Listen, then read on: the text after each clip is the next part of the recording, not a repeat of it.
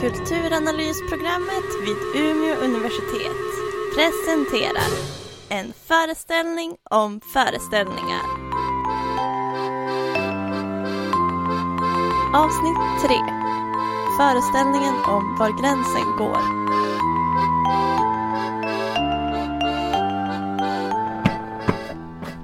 Hej! Magnus heter jag. Hej. Välkommen hit. Hej, Isabelle. Vill du ha någonting att dricka innan vi börjar? Kaffe? Kan ta te tack. Yes, här borta är kaffemaskinen. Och så har du tepåsar där till höger. Sådär ja, här borta är mitt kontor. Varsågod och slå dig ner Isabel. Gick det bra att titta hit? Jo, men det, det gjorde det. Fint, men då kör vi igång här. Vill du börja med att berätta lite om dig själv? Absolut. Eh, Jag är 25 år och jag eh, bor i en lägenhet och har två katter.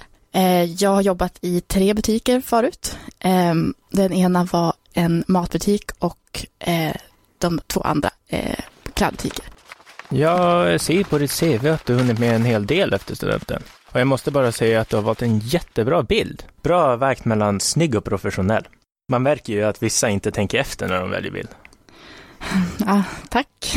Ja, det var en tidigare som hade ganska urringat på sin bild. Vilket såklart kan vara trevligt det med.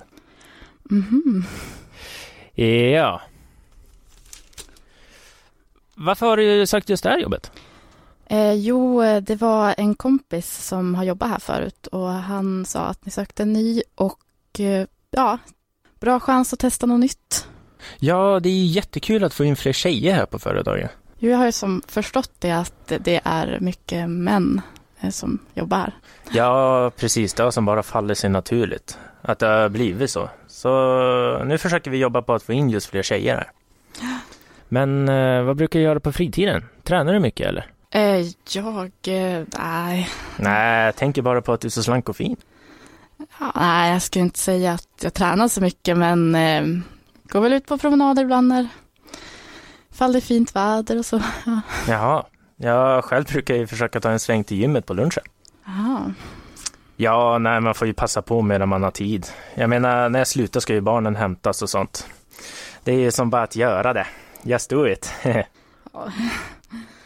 Så kan det vara. ja, fast du är ju snygg som det är. Vi kanske borde smälla upp en bild av dig i bikini här utanför. Då jävlar kommer kunderna ramla in.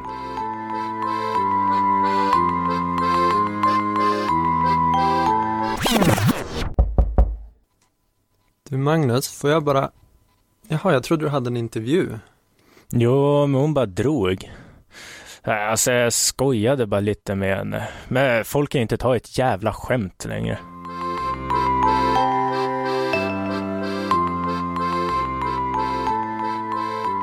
Det finns en föreställning om att vårt samhälle blir mer och mer censurerat. Män och kvinnor bemöts många gånger på olika sätt. Om vi vänder på situationen, hur hade den här intervjun sett ut om Isabelle istället varit man? Hade arbetsgivaren kommenterat hans utseende och hade han skämtat om hur företaget skulle kunna öka försäljningen med en bild av den arbetssökande i badkläder? Att vända på roller är ett sätt att synliggöra normer, i det här fallet sexism. Efter att arbetsgivaren uttryckt sig som han gjorde valde Isabelle att gå därifrån.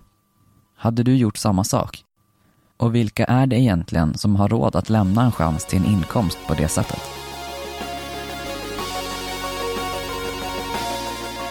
Vi som ligger bakom Radioteatern är studenter på Kulturanalysprogrammet vid Umeå universitet.